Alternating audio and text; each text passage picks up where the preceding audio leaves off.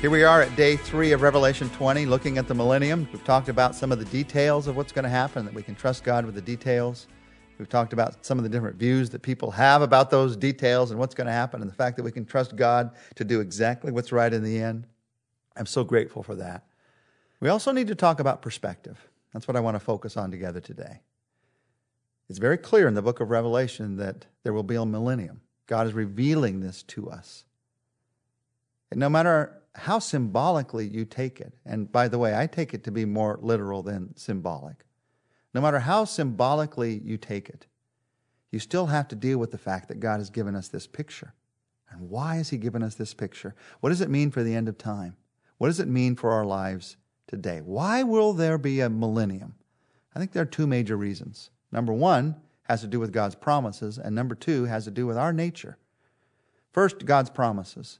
There's a millennium so that God can fulfill his promises to his people on the earth. Some think that this relates to the Jewish nation particularly. Others think that this relates to the people of God as a whole.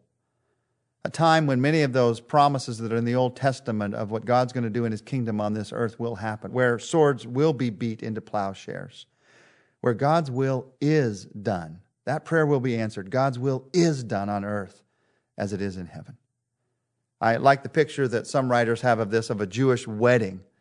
A marriage feast in the Jewish wedding, the wedding supper of the Lamb that we looked at last week, that is where the bride is honored. But then, then the bride and the groom, they would go back to a house and they would have a great celebration.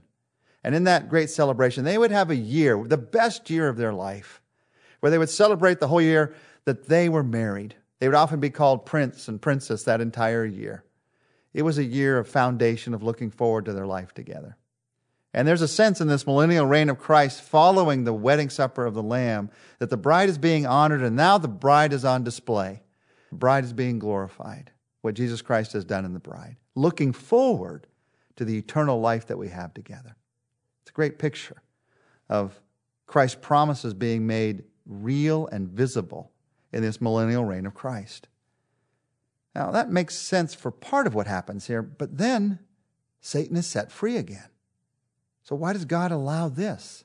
This final loosing, this final rebellion? That's not the way I would write the story. But you have to realize that's the most significant thing about the millennium. There'd be no millennial reign of Christ except for what happens at the thousand years. It makes it a thousand years because something happens at the end of that thousand years. And that is that Satan is loosed again for a time.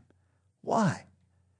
That's the second reason why there's a millennium, I believe, so that God can show us the real and terrible nature of our sin. We see it at the end of time, but we need to see this back into our lives, my life and your life today. Listen to what happens in Revelation chapter 20, verses 7 to 10. When the thousand years are over, Satan will be released from his prison and will go out to deceive the nations in the four corners of the earth, Gog and Magog, to gather them for battle. In number, they are like the sand of the seashore. They marched across the breadth of the earth and surrounded the camp of God's people, the city he loves. But fire came down from heaven and devoured them.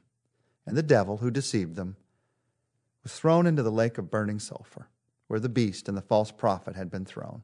They'll be tormented day and night forever and ever. And so, see the picture from these verses. There's a thousand years of peace, there's a thousand years of blessing, a thousand years of Christ's rule and a thousand years of Satan being shut up in a prison where he doesn't have any influence over this world. Then at the end of this thousand years, Satan is set free, and there are still many on this earth, like the sand on the seashore from the four corners of the earth, who follow him. What happened? How could this happen? Don't miss this picture of what happens at the end of the millennium, because I believe it is the most important thing about the millennium a thousand years of peace and blessing to demonstrate beyond question the fact that Jesus reigns and that he reigns in peace and in joy. But also, this loosing of Satan at the end of that thousand year to demonstrate beyond question the fact that every one of us finds it hard to believe, the fact that we belong to a fallen race, that every one of us is born with a basically evil nature.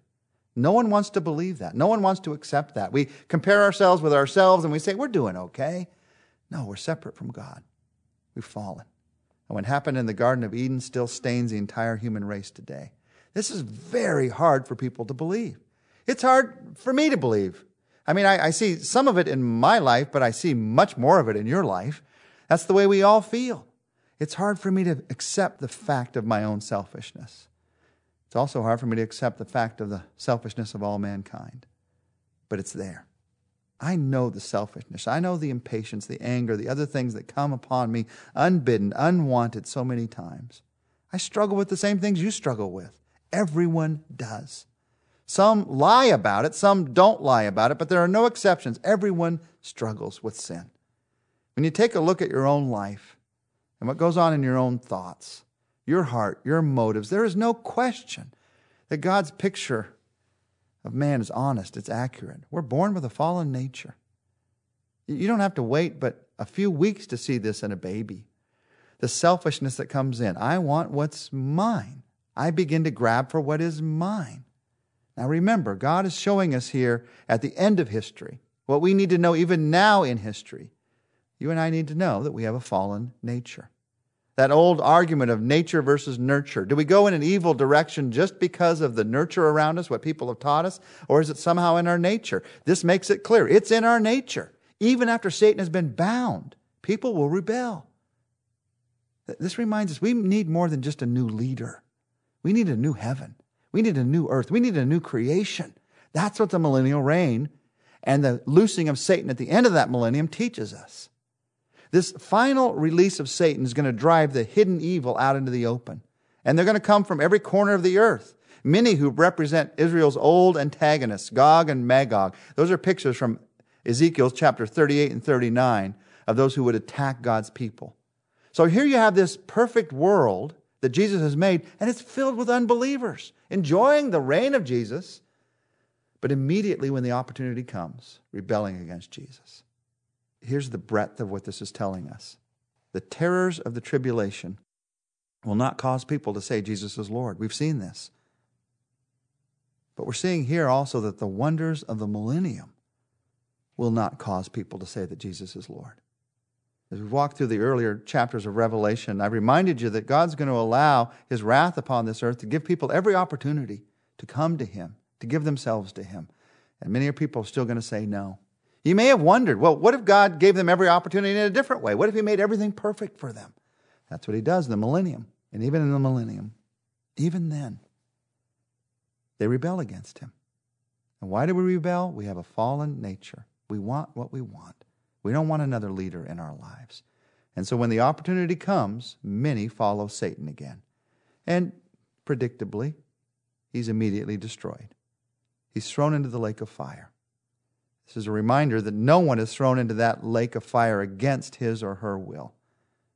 In one sense, you choose the lake of fire by not choosing to follow the God of the universe, to fall before him, grateful for his love.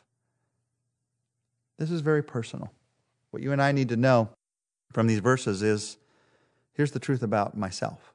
It's not the devil made me do it.